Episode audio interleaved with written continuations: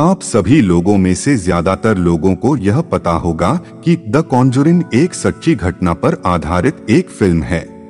इस घर में एक हंसता खिलता परिवार एक घर में रहने के लिए आता है, जो घर भूत और आत्माओं की चपेट में था।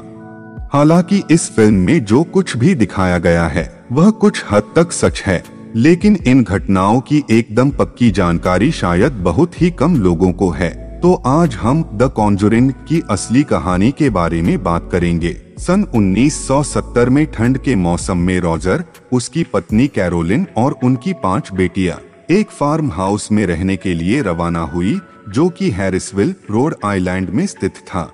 यह फार्म हाउस 200 एकड़ में फैली हुई थी। इसे सन 1736 में बनाया गया था। साथ ही रॉजर और उसके परिवार ने यहाँ 10 साल गुजारने का निर्णय लिए था।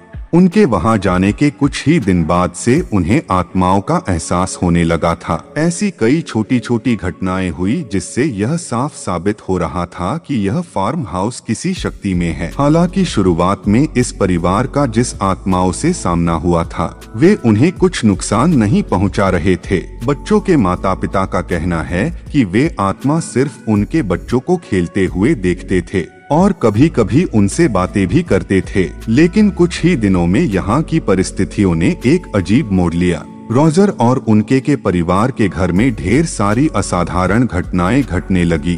खास तौर पर रात को यहाँ अजीब सी डरावनी आवाज़ें आती थी। सब कुछ फिर भी काफ़ी हद तक नियंत्रण में था, लेकिन उसके बाद अचानक से एक ऐसी आत्मा का यहाँ आगमन हुआ, जिससे यह घर बहुत ही ज़्यादा भूतिया जगह में बदल गया।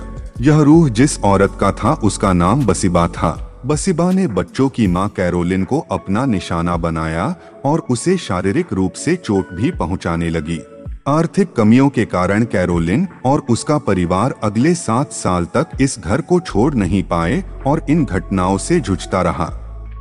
उसके बाद उन्होंने इस घर को छोड़कर जॉर्जिया नाम के शहर में अपना नया घर बसाया, लेकिन दुर्भाग्यवश यह असाधारण घटनाएँ उनका पीछा नहीं छोड़ी, और जॉर्जिया में उनके परिवार के साथ कुछ न कुछ अनहोनी होती रही। सन 2011 में एंड्रिया ने इन घटनाओं पर एक किताब लिखी जो कि तीन भाग में उपलब्ध हुए।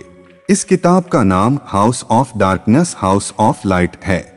2013 में फ़िल्म द कॉन्जुरिंग निर्देशन जेम्स वैन ने किया था। इस फ़िल्म को काफ़ी सफलता मिली। जब यह मूवी बन रही थी, तब लोरेन ने इसके सीट पर जाकर अपनी सलाह दी थी ताकि इस फ़िल्म का वास्तविकता से संबंध जुड़ा रहे। दोस्तों, आज के लिए बस इतना ही। मिलते हैं नए एपिसोड में।